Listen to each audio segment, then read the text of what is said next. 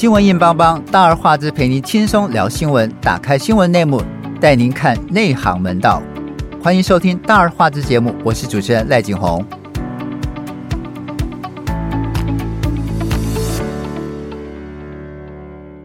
最近大陆的无人机经常的超越台湾的海峡中线，而且不单单是跟这个呃大陆的这个军机有一个充分的配合，甚至可以看到大陆的军机开始指挥这些无人机做这个进犯台湾海峡中线的这些这个行动。我们今天就来跟大家聊一聊两岸的无人机到底差距有多大？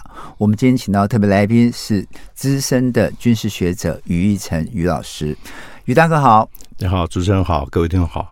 我知道，其实中国大陆发展无人机已经非常长的时间了啊，像它有彩虹七型无人机、神雕无人机、降龙无人机、暗箭无人机，其中彩虹五号无人机跟翼龙二无人机呢，其实是卖的最好的。因为呃，我在前几集的节目当中也曾经聊过，说其实每一次的珠海航展，我们都会看到大陆的好多款新型无人机卖的非常好，尤其是中东跟欧洲呃非洲的这些军事领袖们趋之若鹜啊，觉得这么便宜这么好。而且功能跟美国的差不多，甚至有的外形跟美国的无人机长得一模一样。好，于大哥跟我们聊一聊你所知道的大陆无人机的发展进度。这个今天这个题目让我觉得有一点有点挫折，就是我们要去讨论这个差距。哎，这个一般人不都说这是努力空间嘛？对，没错。他们是说这个二零一五年是元年，是，但是二零一五年他们有很多的基础已经在做了，比方说在一九八零年，他们有几个计划在光学材料科学上面下功夫，嗯，也就造就了现在的电池啊，对，造就了现在很多的特殊的这些需要的这个材料续航力的电池，对不对？嗯，这个。呀，差距。我想说，他们的电动车是。大概就是差距吧？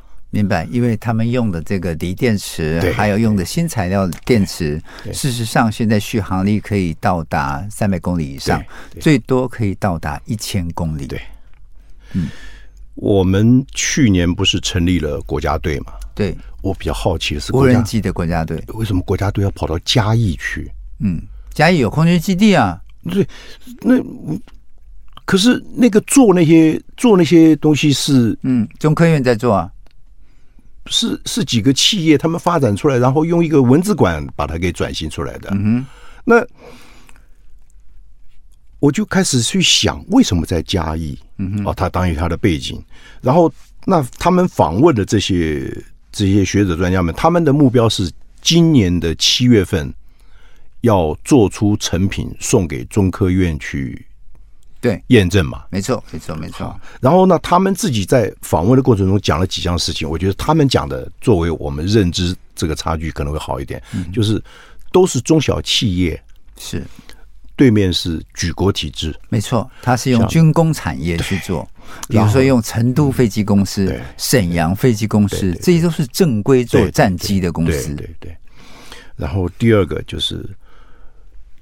生产线，我们这边只有百十人，对岸是几万人。生产线可以输出，没错，就是 中东国家直接不是买飞机，是连生产线都买去了，没错。所以我我曾经在节目当中讲过，说某一个阿拉伯国家，我们就不讲哪个国家啊，他一口气在珠海航展买了一百五十架，对，然后五十架无人机呢，嗯。是做征收，嗯。然后去去去这个诱敌，对，但五十五十架是可以被你打下来的，对，中间五十架是作战，对，啊，对，这五十这这中间的五十架也可以被你打下来一半，对，它后面五十架是去轰炸，对，所以它可以完整的有一个无人的空军，对，在进行一场完整的战斗，对，而且不止一波。嗯它可以有好几波的，就像我们呃前一集所讲的这 first battle，它是 second battle 跟 third battle，它都可以完成。对，好，那其实我们今天为什么会谈无人机呢？因为我觉得很多听众朋友们跟我一样，尤其是军事迷，他会发现这次无人机在俄乌战争当中发挥了非常大的作用。对，像到目前为止。俄罗斯自己本身因为没有无人机，或者是因为大陆的大疆无人机退出俄乌市场，对，呃，俄乌战场，他们变成天空盲、眼盲、对，耳盲，对，他们只能跟谁进无人机呢？跟跟伊朗进无人机，然后伊朗的无人机呢？他的技术是哪里来？偷美国的，因为曾经伊朗曾经打下来两架美国的无人机，然后从美国的无人机当中去拆解、分解，对，然后制造出自己的无人机。现在俄罗斯打乌克兰用的是这个，然后乌克兰用的是谁的无人机呢？是用美国的无人机，然后用的是这个呃马斯克的这个星链，对。好，用他的这个网络，然后来侦查到俄罗斯进犯乌克兰的坦克在哪里？对，他的这个碉堡在哪里？对，他的地下探头堡在在什么地方？所以变成大家会发现，无人机居然这么重要。对，所以我们今天才会来谈两岸的无人机的差距。对，对，那我们刚刚讲，其实大陆卖的最好的是彩虹跟翼龙这两种。对。呃，其实你如果看过翼龙外形的话，你会赫然的发现，它跟美国的无人机好像啊，对，好像啊，这个真的是做的一模一样，就像那个中华神盾一样。于大哥，我要问你，你觉得这台湾现在目前的这个无人机的进度？您刚刚讲了，都是一些中小企业，对，都是一些外包，对，好，然后我们。中中科院去验收嘛？对，好，它具有多大的作战能力？你刚刚讲的就是五十架怎么样的报销，五十架怎么样，五十架怎么样的？嗯，对岸已经研究出来了，这个是一个消耗品。是的，而且战损多少都已经算出来了。是的，为什么战损要把它算出来？因为它要在生产多少，多少时间内生产多少。是，所以从这个毛泽东那个时候的人多好办事，对，当时人民战争嘛。然后到这个邓小平的人口多底子薄，所以要把这个部分人富起来。是，然后到现在，其实这一个整一个脉络，它的背景。嗯，是一个举国体制的观念。是的。那现在讲差距的话，他们每年如果有六百万的大学生，嗯哼，如果里面有一百万人来负责发展这些东西，嗯哼，那因为这个东西它是一个产业，是的，而且非常庞大的，它是一个产业。嗯，你不管是军工也好，是商用也好，你跟智能，嗯哼，有关系。像您刚刚讲的，就是跟星链 GPS。对岸是这样啊，对岸它它是北斗，是跟俄罗斯的已经合了，没错。然后它的太空站，然后将来它的卫星，然后跟这些无人机发展起来了，是的，对不对？嗯、我我记得哈，好像是歼二十出来的第二年，嗯、我那时候在某一个场合，嗯哼，结果就有同学问，我就反问他一个问题，我说：“请问歼二十到底是什么飞机？”嗯，他们说：“你这个问题不是。”不就是战斗机吗？我说不是，你们要不要再想一想？嗯，他出来的时候，你说他是教练，你说他是歼击，或者是战轰，你就什么东西，并没有讲的很明白。没错。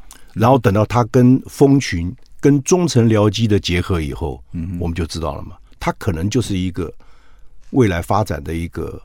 作战平台在空中的一个，没错，没错，没错，就它可以指挥很多的其他的飞机，包括无人机战斗群，对，是一个战斗群。对，其实我们不是说没有人知道这个事情。嗯，我回想起来，我大概在读正规班的时候，嗯，有一位教官跟我讲，他说：“哈，美国现在已经发展出一种炮弹，打出去以后，就可以取代前进观测员。”它可以把目标区域观测完了以后传回数据，是的，然后我们第二群效率社就下去了。嗯哼，其实那个就是无人机的概念嘛。是，嗯、那但是跟我讲这位教官的不是炮兵的教官，嗯、是一位通信教官。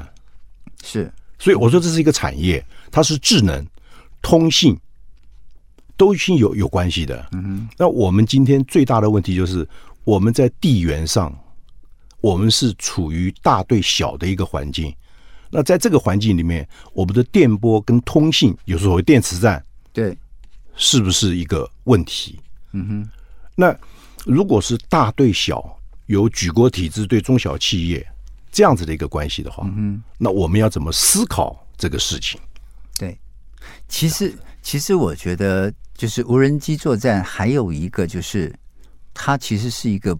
不对称作战的关键，我们现在经常讲说，我们跟中国大陆的军事实力，呃，包括军事人员跟军事武器相距很远，所以我们要做要做一个不对称的作战。对，这无人机的成本它其实是低于战机。你看，我们跟美国买买一个 F 十六 CD 是多少钱？对，然后它没有人员伤亡的问题。好，呃。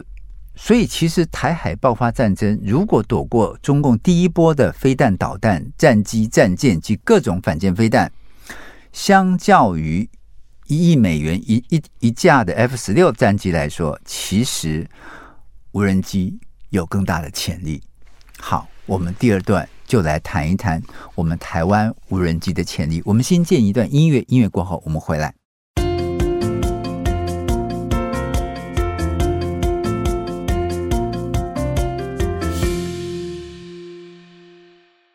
其实，长期研究无人科技应用在战略上的台湾安保协会副秘书长何成辉曾经提到说，不是只有高大上的国家，像美国、俄罗斯跟中国才会制造无人机。你可以看到，像利比亚跟也门，再加上台湾，是一个被海所包围的孤岛。你在对外联系上，海空本来就是你的主要战场。换句话讲，包括我们前一集所讲的这个，呃，美国的 CSIS 这个推军演，呃，军推来说啊，其实他觉得海空战争打完就第一波就打完了，就你后面的大概就没什么了，就是当你海军跟空军都打掉了之后，已经没什么可打了。啊、这也就是为什么这几年我们不管是汉光演习也好，我们的建军思维也好，都一直强调要增强海军跟空军的能力。那无人机它其实已经不再是一个商业的呃一个性质的，转换到战争这个事情上，会发现说，已经不是你要不要的问题，而是它必然会这样做。就像刚刚。这个于大哥所讲的，别人很早就在做了，而且别人是用举国体制在做，而且是别人是用这么多的呃高科技的学子，他们每年进入到成飞，进入到沈飞，进入到这个呃呃呃整个军工产业去做。你不做，别人也会做。对，好，这样的这样的一个呃一个情况来说，到底我们现在。台湾的无人机发展到什么样的地步？于大哥，他们有一个愿景哦，嗯哼，就是这个我们的无人机的国家队有个愿景，嗯、他们想法就是要建立百万无人机，嗯哼，这样子的一个量，然后在我们的科技水准之下，大概就不考虑后勤嘛，因为百万反正可以用很久嘛，对，然后问题来了，嗯哼。大和小之间，电波也有大和小啊。对，我谈的就是控制力的问题。你的空间的密度能够放多少？然后你的电磁波会不会被干扰？你的控制的程序、程式演算会不会被干扰？这都是问题。嗯、那当然，我们不是很悲观的，因为相信我们台湾人那么聪明。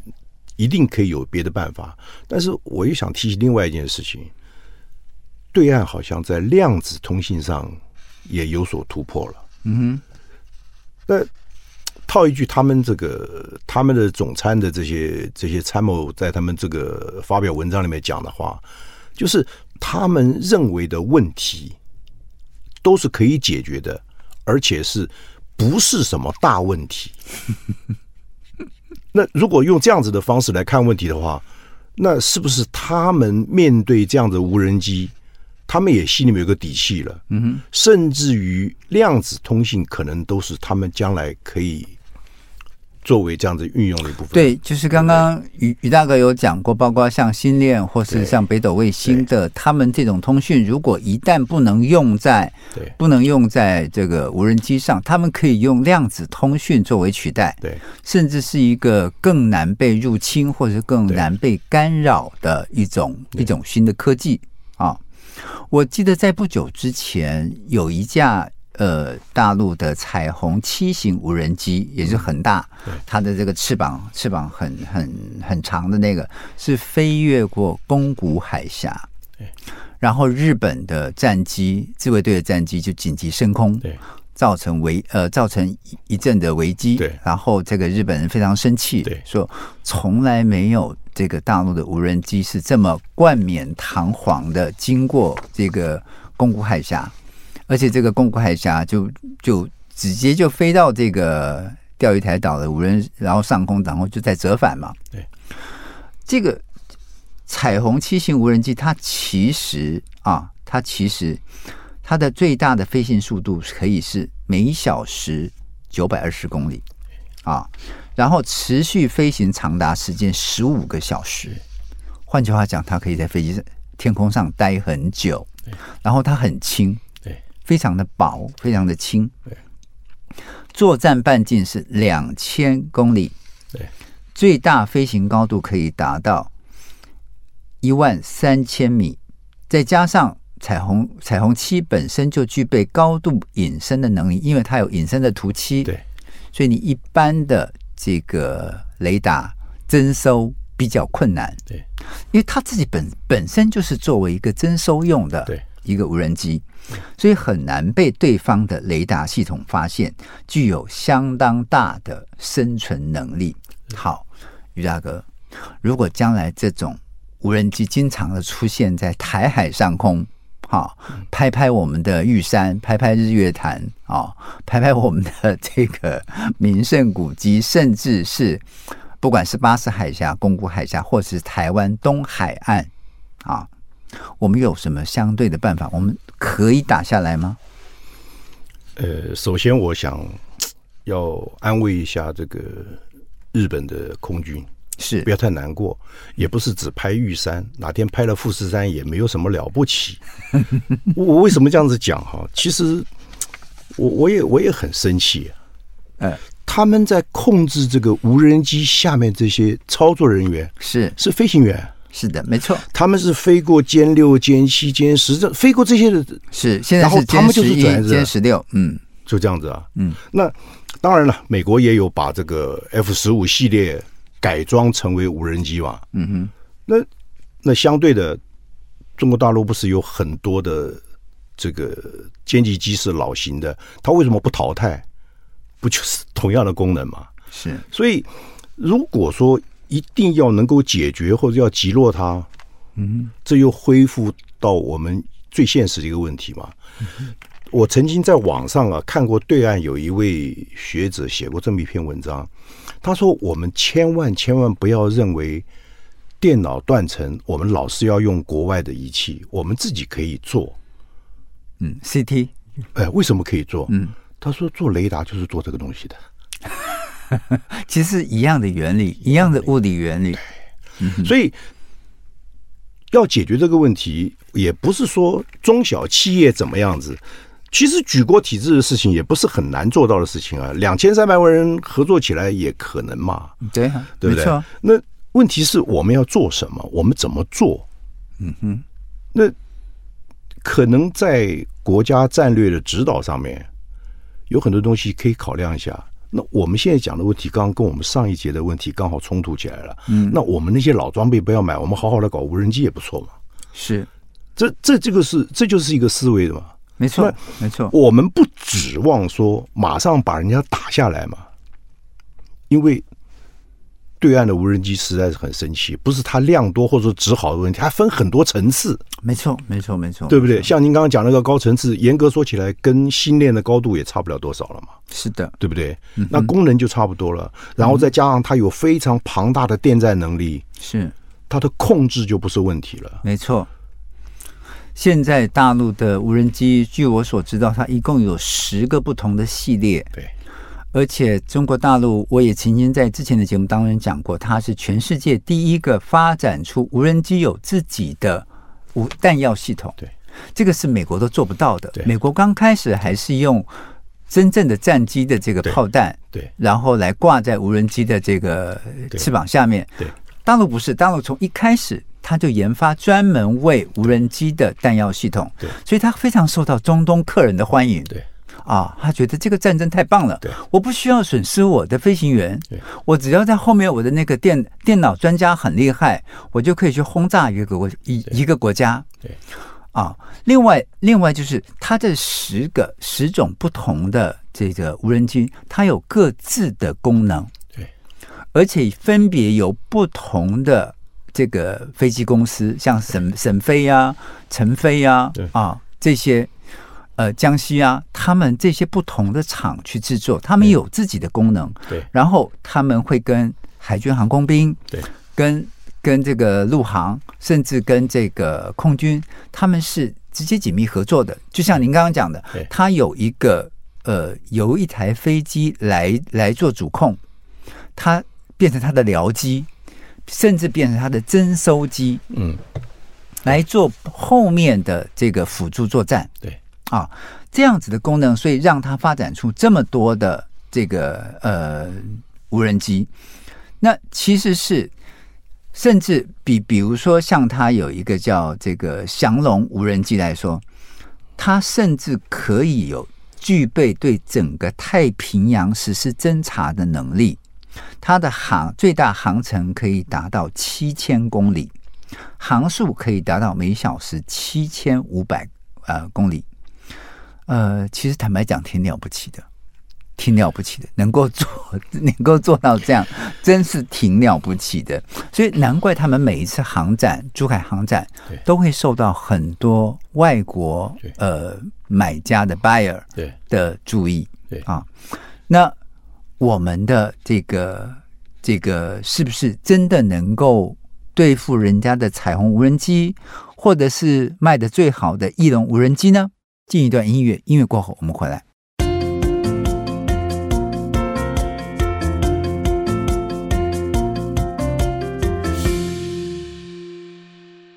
这次我们谈到两岸的无人机，其实这是一个非常严肃的话题，也是一个迫在眉睫的话题。每一次我们都觉得台湾的无人机发展的速度比较慢，而且是落后大大陆大概十年甚至到二十年的一个光景。那现在大陆的无人机不但能够发展到只是征收而已，它可以发展到作战，甚至是轰炸，也确实是在呃中东跟非洲的这个买家都是非常非常受到欢迎跟关注。它将来有可能成为中共。呃，军军事武器外交最大的市场，呃，目标地之一。哈，那于大哥，两岸战争，无人机会扮演什么样的角色？然后它会会造成呃，我们台湾在这个防务上有些什么样的威胁？无人机它的基本的特质就是。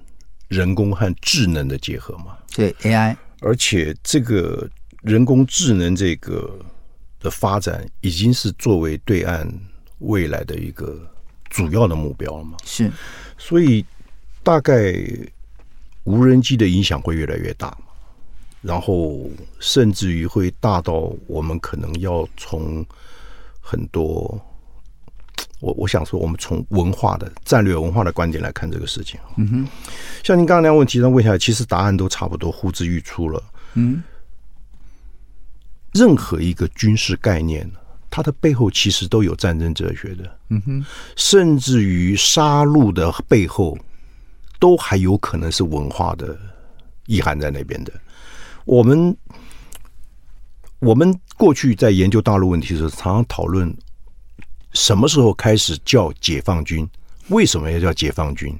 对，其实“解放”这个字眼呢，跟无人机有直接关系。嗯哼，因为这是他们工业化产业链具体的表现。对，而它的本质就是解放。是，什么解放？就是所有的潜能通通把它解放出来了。嗯哼，那如果他在这个平台上对这个战场所强调的，他是要控制，然后是用通信、资讯跟电子的这些能力、电磁的能力，然后加上了智能，而这个飞机在最危险的状况之下，它还可以有一个自己控制自己。然后回避了敌人，然后可以安全降落的这么一个这样子一个智能的发展的话，那可能我们大概就在看电影了。是，嗯，那就不再会有捍卫战士 这种电影出现。那 最近 Tom Cruise 的《捍卫战士二》还引起很多人的回响。那嗯，再回过头来我们再往核心走的话，嗯，其实这就是。他们前几年在教他们的心脏病的问题嘛，是，就是心脏病跟这个芯片，嗯，跟一个心法的问题啊，是。那他们的心心脏病解决了，如果心脏病解决了，然后像您刚才讲的这个。特殊的、克制化的这些特定的专战药、炸药都没问题了。对的，其实就像现在，你看我们在不经意中，台湾不太报这些新闻嘛。不经意状况，你可以常常看它长征几号、长征几号又又上去了，又上去了，然后一箭几星、一箭几星。是，其实那个都是炸药，或者都是它的发动机，或者都是它化工的这种极致的表现嘛。没错，而且不发生意外。嗯，那这些东西如果放在无人机上面来讲的话，其实。我觉得，我们按照芯片、心脏病这个观点来讲的话，我们可能先不讨论它对我们有什么影响。可能我们大概在心理上真的是要好好的建设自己，可能要好好的研究，然后不要再去拿什么少子化、课纲修改啊这些问题再去再去困扰自己了。嗯哼，我我们可能要鼓励我们的小朋友，可能在这方面要真的要下功夫了。是因为我们人本来就少嘛。对，然后本来台湾就是被包围在这个包围圈里面嘛，嗯然后我们作为台太平洋西岸的边陲，又作为台湾海峡东边的这个边陲，那两边的强国，然后加上这个这个北边的这个日本，他们这样子的看法说，那我们怎么样让边陲变成是焦点？因为所有的战略意义。我们不希望我们像无人机一样是无人的嘛？对，我们也不希望是隐形的嘛。没错，我们希望你台湾价值能够有怎么样子，你中华民国能怎么样子，这些东西可能都是一套的东西。其实我觉得，包括刚刚呃，就是前一集我们所讲的这个美国的兵推，包括两岸的战争跟呃。台美日同时同时对抗中共的侵略的时候，我们其实没有把无人机这个东西放进去。你仔细看，中国产业界在过去十年，它推出大量的无人系统，主要是由中国航空工业集团公司跟中国航天科技集团这这些国有企业，哈，它发展是军军民两用的无人机研发，私营企业，然后它事实上。到二零二三年，中国制造出来的无人机是四万一千八百架啊，这个数字很可观，四万一千八百架，价值超过一百亿美元。然后，而且美国国防部还认为说，远程无人机的开发已经列装了，也就是进入大陆的军事装备了啊，列装了。呃而且可以进行远程侦察跟打击行动的能力，特别指出的是翼龙跟翔龙无人机的发展。尽管这些现役的无人机的性能信息仍然是属于机密，但是它的的确代表了大陆在空军的技术的重大进步。这个是我们不得不承认的，这也是美国国防部公开的资料。现在大陆的这个现役的无人机呢？呃呃，我们最平常知道就是彩虹系列，还有彩虹一号跟彩虹二号，它其实都是就是侦查、征收、打击跟轰炸，它都具备了这个功能啊。对，所以它不是一般的呃这个无人机。我还记得呃。我想于大哥一定还记得，当时在被伊朗打下来的那两架美国的无人机，其实都只是征收而已。对，它不具备轰炸的功能。对，它没有轰炸的功能，它只有去征收前前线的这个这个这个功能，对，包括去呃查到这个宾拉登的这个兄弟们的这些这些呃无人机，对，它也只是侦搜功能而已啊，它不像中国大陆这个这这些彩虹跟翼龙，他们是具有侦查、打击跟这个呃轰炸，对，所以它。比如说像这个翼龙，呃，翼龙一型的这个飞机，它可以携带国产的红箭十的反装甲飞弹，五十五十吨级的这个 BB 一 Two 的高爆炸弹，对，好，以及 LS 跟六五十的小小型直径的炸弹等等。换句话讲，它带的炸弹比一般的战机体积更小，爆炸力更大。对。毁坏力更严重，所以这个会让西方觉得很害怕。就他不再需要买一亿多的这个 F 十六，对，不需要再去买这个几亿的 F 三十五，对，他只要发展这些无人机，他就可以足以对付你这些呃这个这个真人开的战机。对，另外他还配上刚刚呃于大哥讲的。北斗卫星加上量子通讯卫星，对，他他他就有了眼睛啊，对，它就有了眼睛，它就可以征收出整个太平洋、环太平洋当中美军的基地，还有美军的一些相关的情搜。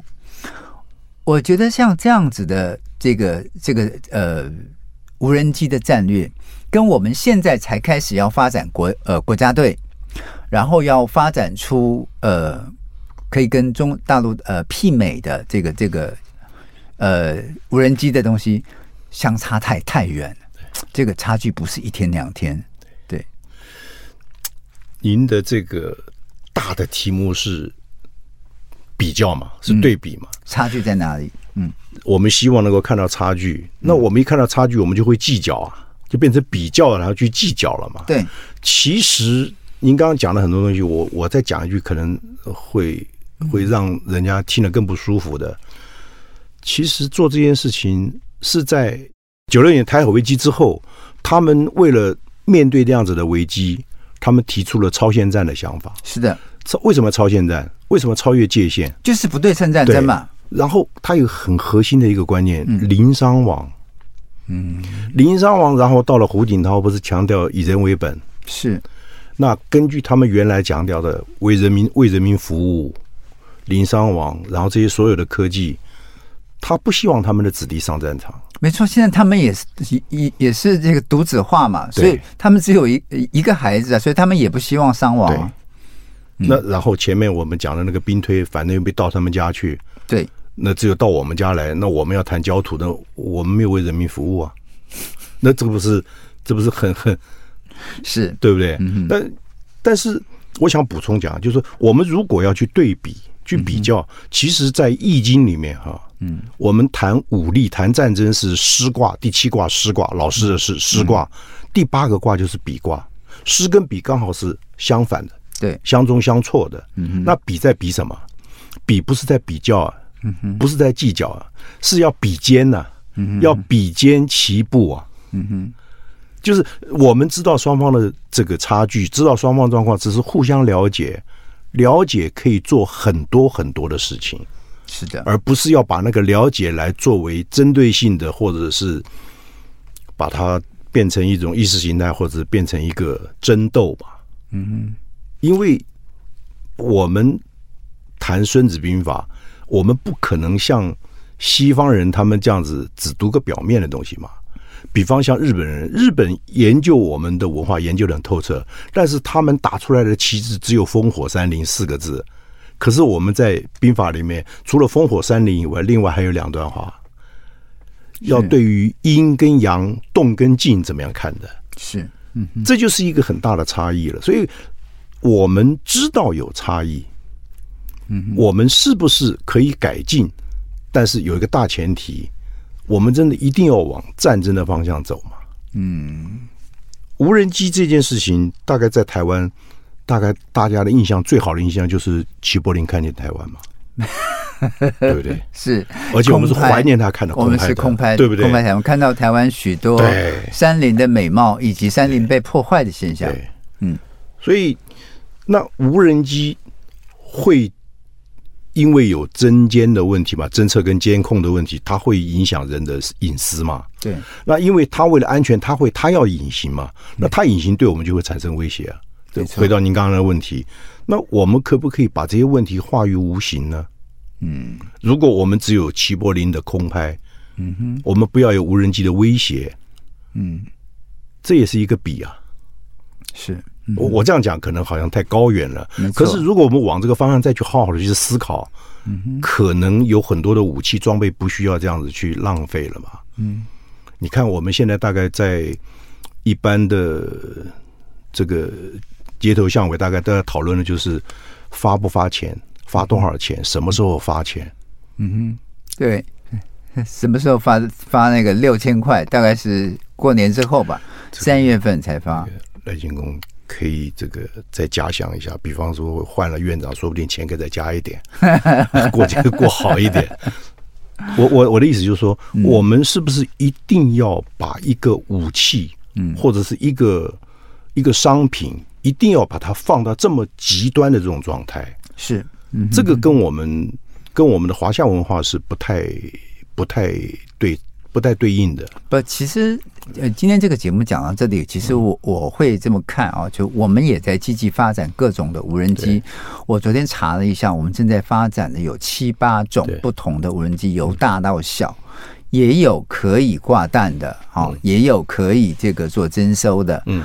但是，真的跟你呃大陆这种已经开始出口的，而且成为出口大宗的无人机，相差甚远。对，好，那怎么样在两岸的冲突当中取得先机？对，啊，那当然，我们的这个无人机，它的对应的这个呃卫星还是美国发射的卫星，跟我们自己的卫星，那数量都不多。而大陆是用北斗卫星，北斗卫星已经已经成为，因为它发发了一百三十多颗嘛，对对，所以它已经成为环地球的一个很完整的一个通信链，对，再加上这个量量子通讯，对，要赢过真的不太容易。但是你说要做到干扰，做到征收，做到它应有的这个呃前置作战的前置功能，我觉得还是可以的。还是有有这些功能的，不能不去发展。